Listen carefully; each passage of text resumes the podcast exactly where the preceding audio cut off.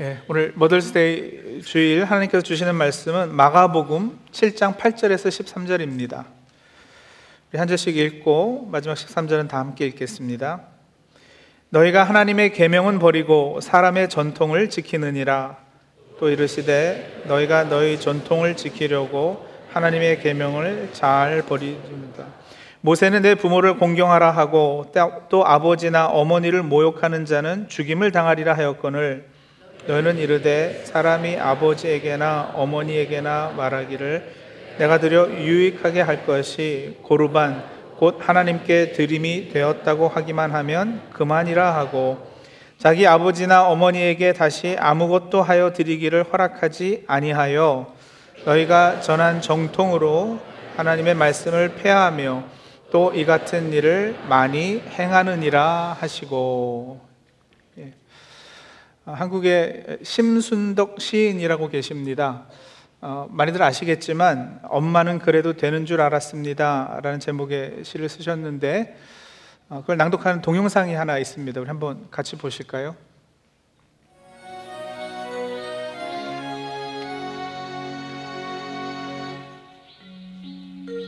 엄마는 그래도 되는 줄 알았습니다. 한여름 떼학볕 들머리에 인채 홈이 지고 온종일 밭을 매도 되는 줄 알았습니다. 엄마는 그래도 되는 줄 알았습니다. 그 고된 일 끝에 찬밥 한 덩이로 부뚜막에 걸터 앉아 끼니를 때워도 되는 줄 알았습니다.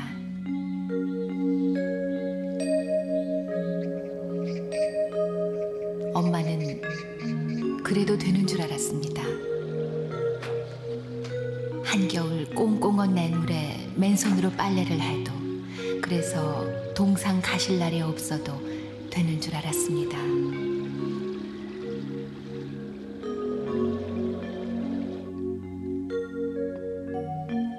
난 괜찮다. 배부르다. 너희들이나 많이 먹어라. 더운 밥, 만난 찬. 그렇게 자식들 다 먹이고 숭늉으로 허기를 달래도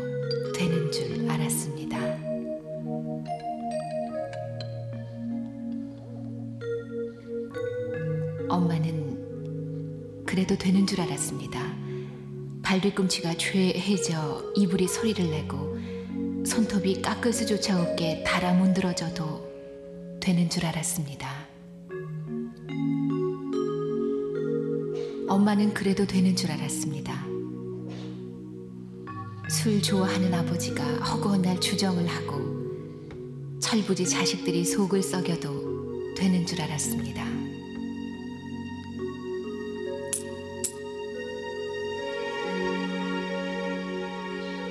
엄마는 그래도 되는 줄 알았습니다. 외할머니 보고 싶다, 보고 싶다. 그것이 그냥 넋두리인 줄로만 알았습니다.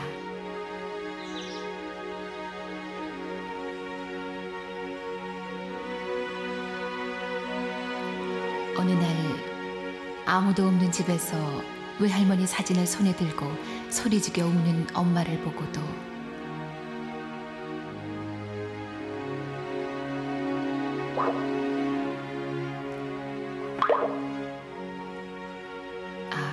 그 눈물의 의미를 이 속 없는 딸은 몰랐습니다.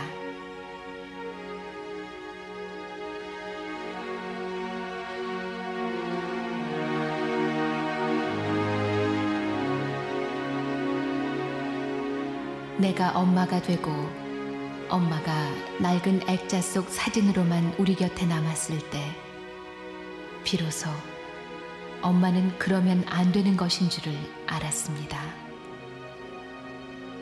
엄마는 엄마는 그러면 안 되는 것이었습니다.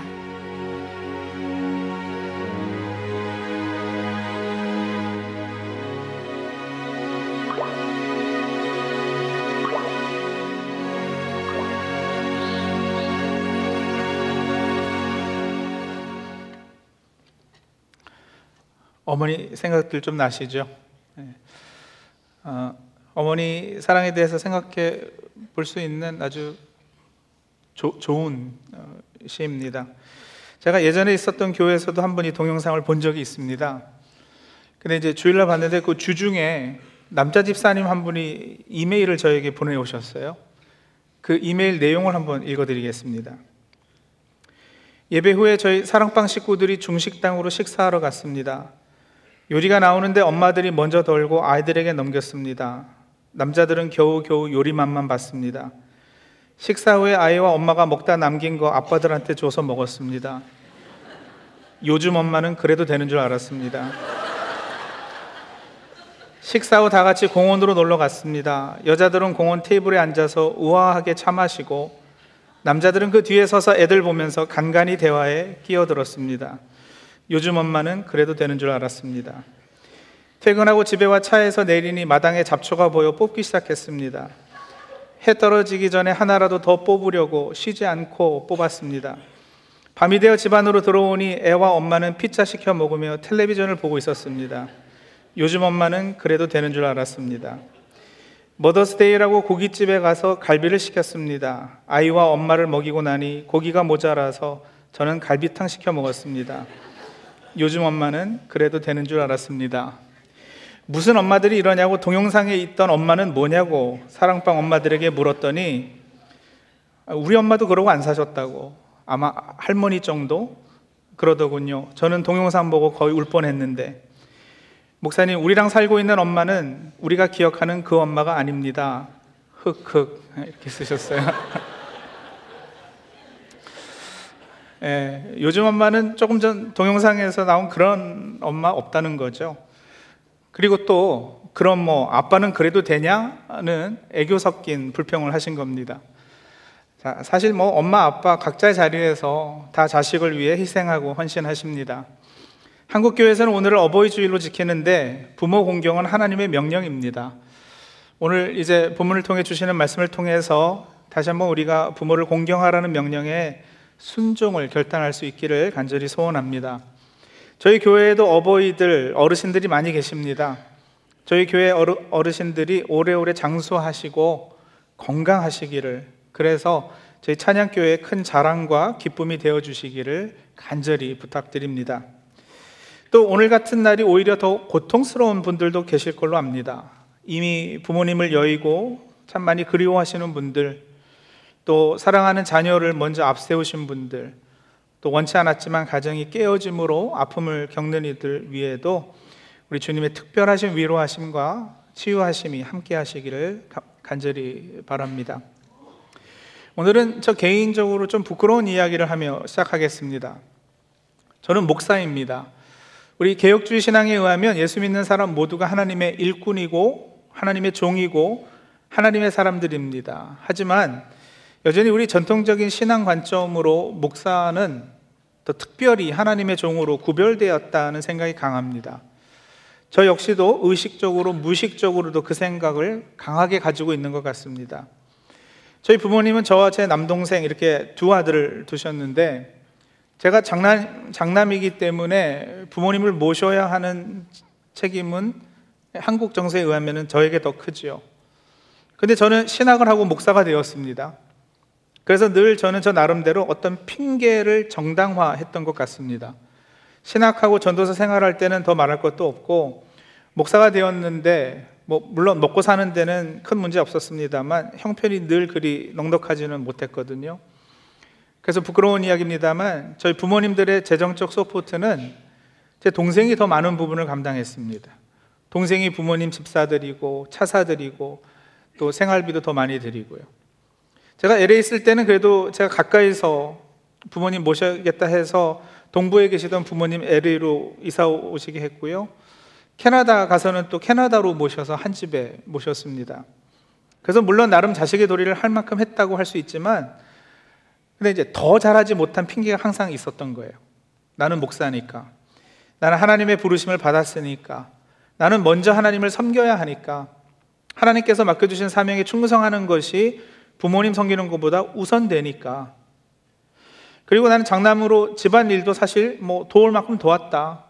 내가 고등학교 때 휴학고, 휴학도 하고 희생해서 동생이 그래도 제대로 공부할 수 있었던 거 아닌가. 그리고 지금 내 형편에서 아유, 부모님들을 도우려고 해도 여유가 없는 걸 어떻게? 마음이 없는 게 아니라 실질적으로 형편이 안 된다. 이런 변명을 늘 하고 있었던 겁니다. 자, 근데 여러분, 이게 다 오늘 본문에 주님께서 하신 말씀에 비추어 보니 사실은요, 죽을 죄를 지은 것이었습니다. 나는 하나님께 바쳤으니 어, 어쩌겠는가? 나는 하나님을 우선으로 섬겨야 하니 어쩌겠나? 부모님께 좀 소홀해도 어쩔 수 없지. 고르반이라. 고르반이라 하면 그만이지 뭐. 예, 하는 그 말을 제가 해왔던 겁니다. 고르반이라는 말이 무슨 뜻인지 생소하신 분들도 계실 겁니다. 고르반은 구약에서는 재물을 뜻한 단어였습니다. 구약의 이 단어가 등장할 때는 영어로는 offering이라고 번역이 돼서 재물 혹은 헌물, 요즘으로 하자면 헌금으로 번역이 되는 단어입니다. 하나님께 드리는 재물, 이게 이제 고르반이죠. 근데 이제 예수님 당시에는 서원, 약정이라는 의미로 더 많이 사용이 됐어요. 그래서 내가 하나님께 헌금을 얼마 하겠다고 서원을 하면 이제 그게 고르반 한다 이렇게 되는 거예요. 원래는 온 마음과 정성을 다해 하나님께 서원하는 것이니까 참 좋은 것이에요. 근데 사람이 얼마나 악하냐면 이런 제도마저도 악용하는 거죠. 예를 들어서 제가 천부를 하나님께 드리겠다고 약정을 해요. 천부를 고르반 합니다. 그러면 그 천불은 누구의 것이냐면 더 이상 제 것이 아니고 하나님께 드린다고 약속했으니 하나님의 것입니다. 그리고 하나님의 것이기 때문에 다른 용도나 목적으로는 사용하지 못하는 거예요. 또 예를 들어서 제가 하나님 저의 전 재산을 하나님께 고르반 하겠습니다 하고 약정하면 아무리 저희 부모님께서 아들아 내가 이번 달에 생활비가 좀 부족하다 도와줄 수 있겠니 하고 요청하셔도 아, 저는 안 돼요 못해요 하는 거죠. 왜냐하면 저는 이미 제가 가진 것 전부를 하나님께 드린다고 고르만 했기 때문에요. 자기가 먹고 사는 것은 어쩔 수 없지만 그 외에 일단 하나님께 약정, 약정한 것이기 때문에 다른 용도로 사용하지 못하게 하는 것, 이 고르반. 이게 이제 예수님 당시 종교적인 제도로 보호받고 인정받았다는 거예요. 그래서 어, 고르반이라는 말로 맹세하고 나면 혹 그것이 부모 부양에 필요한 것일지라도 취소를 인정하지 않았습니다. 그 이제 그런 부분을 악용한 거예요. 부모에 대한 의무를 게을리하게 되는 충분한 핑계거리가 생기는 거죠. 자기 재산을 하나님께 바치는 경건을 가장해서 연로한 부모를 부양할 책임을 회피하는 겁니다. 이게 이제 고르반이라는 것인데 예수님께서 이 고르반 이야기를 꺼내신 오늘 본문 마가복음 7장의 문맥은 이렇습니다. 예수님의 제자 중 몇 사람이 손을 씻지 않고 떡을 먹었거든요. 그리고 바리새인과 서기관들이 이걸 본 거예요. 유대인들, 특히 바리새인들은 손을 씻지 않고 음식을 먹는 것을 부정한 것으로 여겼습니다. 그래서 제자들이 부정한 손으로 떡을 떼는 걸 보고는 예수님께 따져 물었어요, 이 사람들이. 어째서 당신의 제자들은 장로들의 전통을 따르지 않느냐? 어떻게 부정한 손으로 떡을 먹도록 그냥 내버려 두느냐? 그러자 예수님께서 이렇게 따지고 드는 바리새인들을 향해서 뭐라고 하셨느냐면 그게 이제 오늘 우리가 봉독한 8절부터 말씀인 거예요. 이렇게 말씀하셨어요. 너희가 하나님의 계명은 저버리고 사람의 전통을 잘도 지킨다. 아니 너희 전통을 지키려고 하나님의 계명은 잘도 버리는구나. 너희가 지금 정결 부정을 말하느냐? 무엇이 참 정결이고 무엇이 참으로 부정한 건지 내가 말해줄까? 하나님의 계명에 내 부모를 공경하라고 했다. 아버지나 어머니를 모욕하는 자는 죽임을 당하리라고까지 했는데 그런데 너희는 고르반 그걸 하나님께 드렸다고 하기만 하면 그만이라고 해서 아버지나 어머니에게는 아무것도 해드리지 않고 있다. 내가 하나님께 내 재산을 다 드렸기 때문에 부모님 모실 여유가 없습니다. 저는 제 재산을 하나님께 드렸으니 참 경건하지요. 하나님 기특하지요. 그러고 있는 거 아니냐? 니들 이게 얼마나 큰 외식하는 죄인 줄 아느냐? 사실 이게 장로의 유전, 어, 사람의 전통이었지 성경의 요구가 아니거든요. 고르반을 이렇게 사용하는 것은요. 그래서 고르반을 자기 욕심대로 자기 필요대로 사용해서 하나님께 드려야 할 것을 어머니께 드릴 수 있겠나? 하나님을 더 중요하게 섬, 섬겨야지. 그리고 어머니께 드려야 할 것을 하나님께 드렸으면 그걸로 되는 거야. 어떻게 하나님도 섬기고 어머니도 섬겨? 어머니는 어쩔 수 없어. 어. 이런 이런 식으로 이따위로 성경을 이용해서 자기 이론을 펴 나가는 것. 그것이 바로 너희가 하나님의 말씀을 어기는 것이고 참으로 부정한 것을 증명하는 것이다. 이렇게 말씀하시는 거예요. 과연 손 안 씻고 떡을 먹은 것이 진짜로 부정하겠느냐? 아니면 너의 그 교묘한 종교성으로 경건을 가장해서 하나님의 계명을 무시하고 불순종하는 것이 부정하냐? 이 논리를 예수님께서 이제 쭉 이어가시는데 오늘 봉독하지 않았지만 이어지는 말씀이 그래서요. 15절 16절을 보시면은요. 무엇이든지 밖에서 사람에게로 들어가는 것은 능히 사람을 더럽게 하지 못하되 사람 안에서 나오는 것이 사람을 더럽게 하는 것이니라. 그리고 더 내려가서 20절에서 23절 제가 읽을게요. 또 이르시되 사람에게서 나오는 그것이 사람을 더럽게 하느니라. 속에서 곧 사람의 마음에서 나오는 것은 악한 생각, 곧 음란과 도둑질과 살인과 간음과 탐욕과 악독과 속임과 음탕과 질투와 비방과 교만과 우매함이니 이 모든 악한 것이 다 속에서 나와서 사람을 더럽게 하느니라. 그러니까 손 안 씻고 떡 먹었다고 사람이 더러워지는 것이 아니라 물질에 욕심내고 그 몇 푼 아까워서 부모님 모시는 것마저도 회피하려고 하나님을 들먹거리는 너희 그 속마음, 속사람 그것이 정말로 너희를 더럽게 하는 것이다. 그 말이죠. 여러분, 입술에다가 립스틱 바른다고 그 입이 깨끗하겠어요? 사랑의 말을 하고 친절한 말을 해야 입이 깨끗한 거죠. 사랑의 말을 하고 친절한 말을 하려면 마음이 깨끗해야 하는 거고요. 새 옷을 사 입었다고 몸이 깨끗하겠습니까? 가릴 수 없는 거예요. 샤워하지 않고 새 옷 입어봐야 가려지는 것은 잠깐입니다. 이게 이제 주님께서 하신 말씀이에요. 뭐가 정결하고 뭐가 부정하냐. 너희가 교회 열심히 잘 다니냐? 그래, 잘하네. 너희가 헌금 열심히 하냐? 잘하는 거다. 그러나 그것이 너희를 정결케 해주는 것은 아니다. 너희 속사람, 너희 마음에는 과연 무엇이 들어있느냐? 이거 질문하시는 거예요. 여러분, 헌금한다고, 건축 헌금 약정했다고 부모님 드릴 돈 없습니다 하면 그건 벌써 고르반 신앙인 겁니다. 교회 봉사 열심히 하느라고 다른 교인들 상처 주고 아프게 하면 그게 고르반 신앙입니다.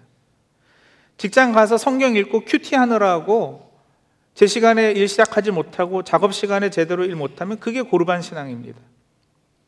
교회에서는 그렇게 경건한 사람이 사업할 때는 온갖 비열한 짓을 다 하면 그게 고르반 신앙이에요. 나는 헌금하느라고 돈을 많이 써서 형제 자매에게 베풀 것이 하나도 없습니다. 그래서 짠놀이란 소리 들으면 잘하는 게 아니고요. 그게 바로 고르반 신앙이라는 거예요. 그런데 이게 꼭 부모 공경하는 문제에 있어서만 예수님이 말씀하시는 게 아니거든요. 나는 하나님을 섬긴다고 하면서 나는 신앙이 있다고 하면서 그것을 핑계 삼아 하나님의 본뜻, 본래 의도를 왜곡하는 모든 것이 사실은 다 이 고르반 신앙입니다. 선한 사마리아인의 비유에서 강도 만난 자를 돕지 못하고 부정하다고 피하여 간 제사장, 레위인, 그들의 신앙이 바로 고르반 신앙입니다. 요한일서 4장 20절 이렇게 말씀하셨어요. 누구든지 하나님을 사랑하노라 하고 그 형제를 미워하면 이는 거짓말하는 자라.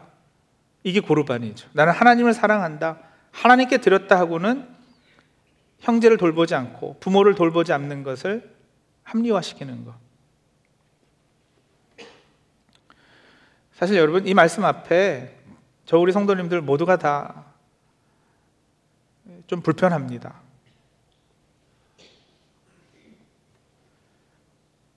그 앞에서 나는 떳떳하다고 말할 수 있는 분은 아마 한 분도 안 계실 거예요. 그래서 오늘 사실 이 말씀 앞에서 하나님 앞에 참으로 정결해지기를 작정할 수 있어야 되겠습니다. 고르반이라 하면 그만이라 아닙니다. 10계명의 제 1계명에서 4계명은 하나님과 인간의 관계에 있어서 하나님을 경외하고 사랑할 것을 말씀하고 있고요.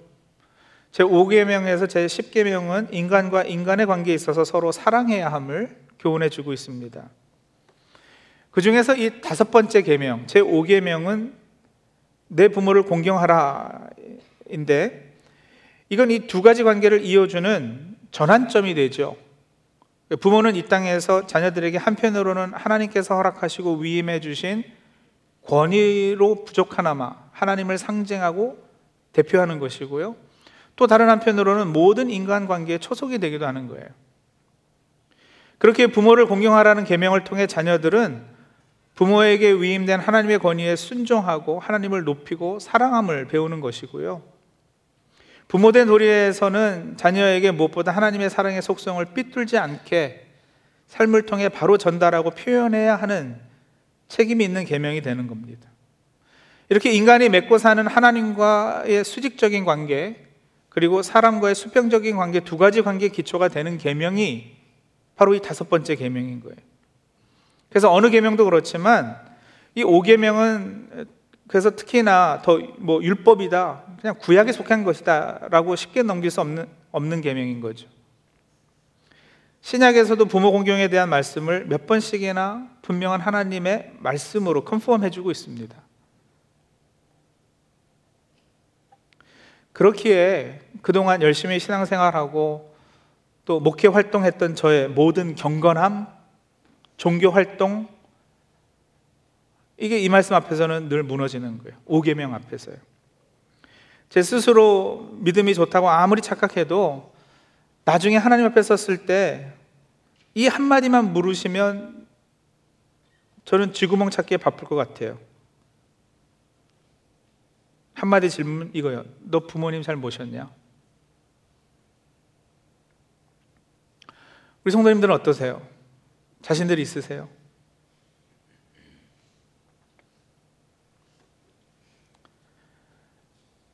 잘 하시는 분들도 늘 부족하다 느끼실 거예요.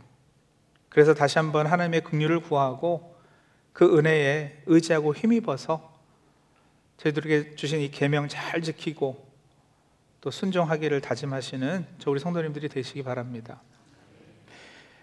그러기 위해서 어, 좀 상징적인 적용을 하나 권해드릴까요? 성도들 오늘 말씀 이 고르반이라 하면 그만 이게 이제 어떤 내용인지는 아시겠죠? 그래서 아주 역으로 어, 이 상징되는 적용을 하나 하시면 좋겠습니다. 우리 성도님들 다음 주에 헌금하려고 준비하셨던 돈 있으시죠? 혹 그것을 헌금하고 나면 부모님 외식 한번 시켜드리거나 좋은 선물, 용돈 드리거나 뭐 옷 한 벌 해드리거나 하는데 큰 부담이 되신다면. 그래서 부모님한테 한번 그렇게 잘해드리는 거하고 헌금하고 이 두 가지를 다 하는 것이 너무 이렇게 크게 부담이 되신다면 그렇다면 성도님들 그 헌금할 돈으로 부모님 모시고 이번 주에는 외식 한번 하시죠. 좋은 옷 한 벌 해드리면 좋겠습니다. 한국에 계시면 송금해 드리셔도 좋겠고요. 목사님이 그렇게 말 안 해도 다 했습니다. 잘 하고 있습니다. 뭐 저희 부모님은 오래전에 하나님 부르심 받았습니다. 예, 그러면 이러시면 어떨까요? 저희 교회 어르신들 어버이들에게 선물 하나씩 해드리면요. 아, 개인적으로 아는 분이 없는데요. 예, 그러면은요 어버이 주일 지정 헌금이라고 헌금 봉투에 쓰셔서 다음 주에 헌금해 주세요. 그러면 가을에 우리 관광버스 대절해서 늘 푸른 어르신들 모시고 소풍 가는데 사용하겠습니다. 아니 목사님이 뭔데 헌금할 돈을 가지고 이래라 저래라 하십니까? 어떻게 하나님께 드릴 예물을 마음대로 이렇게 저렇게 사용하라 하십니까? 알죠. 헌금은 하나님께 구별해 드리는 건데 무슨 말인지 잘 압니다. 근데 여러분 늘 말씀을 들으면 실천이 따라야 하지 않겠어요? 그동안 하나님께 드린다고 다른 사람들, 먼저는 부모님에서부터 시작해서 이웃에게 잘못한 것들이 있지 않습니까? 반성하는 마음으로, 빚진 것 갚는 마음으로, 혹시 그동안 고르반 했으니까 그만이지 뭐 했던 거 그좀 갑자는 거예요. 그냥 상징적으로 한 번 제스처라도 해보자는 거예요. 목사님 그러다 다음 주 헌금 줄면 어떻게 합니까? 뭐 말씀 듣고 들은 대로 순종하고 실천하다 헌금 줄면 주는 거죠. 그렇다고 교회가 망하겠어요? 절대 그럴 리 없겠지만 뭐 하나님 말씀에 순종하다 망하면 그것도 은혜요 기쁨 아니겠습니까? 이런 산, 상징적인 작은 실천으로 시작해서 혹이라도 고르반이라 하면 그만이라고 정당화하며 소홀히 했던 부모님뿐만 아니고요. 더 나가서 우리 이웃과 사회에 가지는 책임 감당도 이제는 제대로 할 수 있기를 결단하는 그런 저와 우리 성도님들이 다 되시기를 소원합니다. 고르반이면 그만. 예. 하나님께 아무리 많이 헌신하고 많은 금액을 약정하고 성원했다 할지라도 예수님 앞에서는 꾸짖음의 대상밖에 되지 않았습니다. 내 눈앞에 보이는 부모와 형제와 이웃을 먼저 사랑하지 못하는데 하나님을 사랑한다는 것은 거짓입니다. 기도하죠.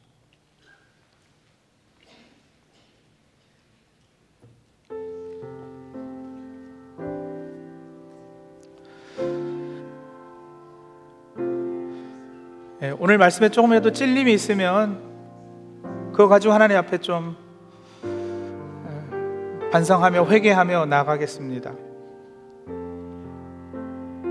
네, 하나님은 정말 열심으로 섬기는데 그러면서 혹시 이웃 돌아보기를 소홀히 했다면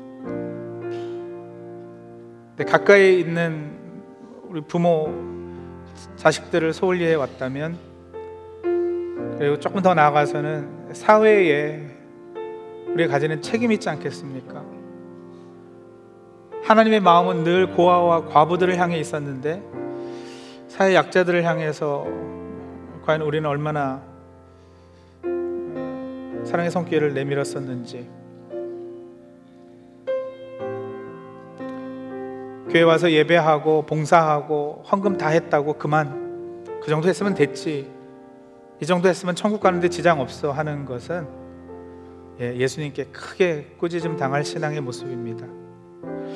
하나님 이런 모습들 반성합니다. 그리고 이제는 하나님 사랑하는 것을 예, 이웃 사랑 실천으로 표현해 내겠습니다. 내 주위 사람들을 잘 돌보는 것으로 어, 표현해 내겠습니다. 그렇게 작정하시고요. 그 작정에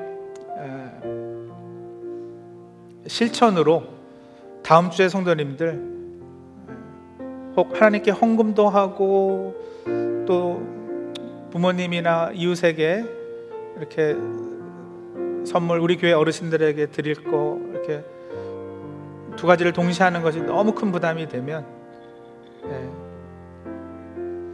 말씀드린 대로 그렇게 이웃과 또 부모님 다른 이들에게 선물 주시는 걸로 이렇게 방향을 틀어서 그렇게 해주시고요. 그거 얼마 할지 또 마음에 좀 예, 작정하는 그런 시간도 갖기로 하죠. 우리 잠시 기도하며 하나님 앞에 나가겠습니다.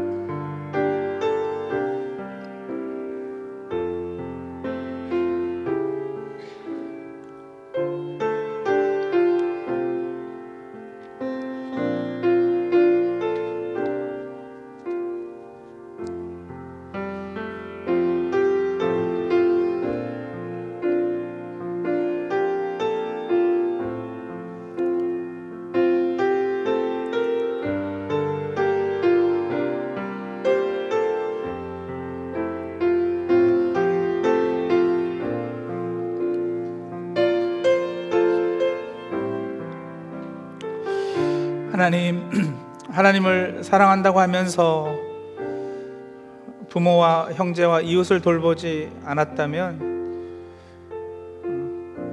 그것은 거짓 신앙일 것입니다. 그것은 외식하는 것이고 또 예수님 꾸짖으시는 고르반 신앙일 것입니다. 하나님 하나님을 진정으로 사랑한다면 그 사랑의 실천이 하나님께서 우리에게 돌보라고 맡겨주신 부모님들, 우리 자식들, 또 우리 형제들, 어려운 가운데 있는 이웃과 이 사회에 무너진 것들을 다시 세우는 일에 사용할 수 있도록 도와주시옵소서.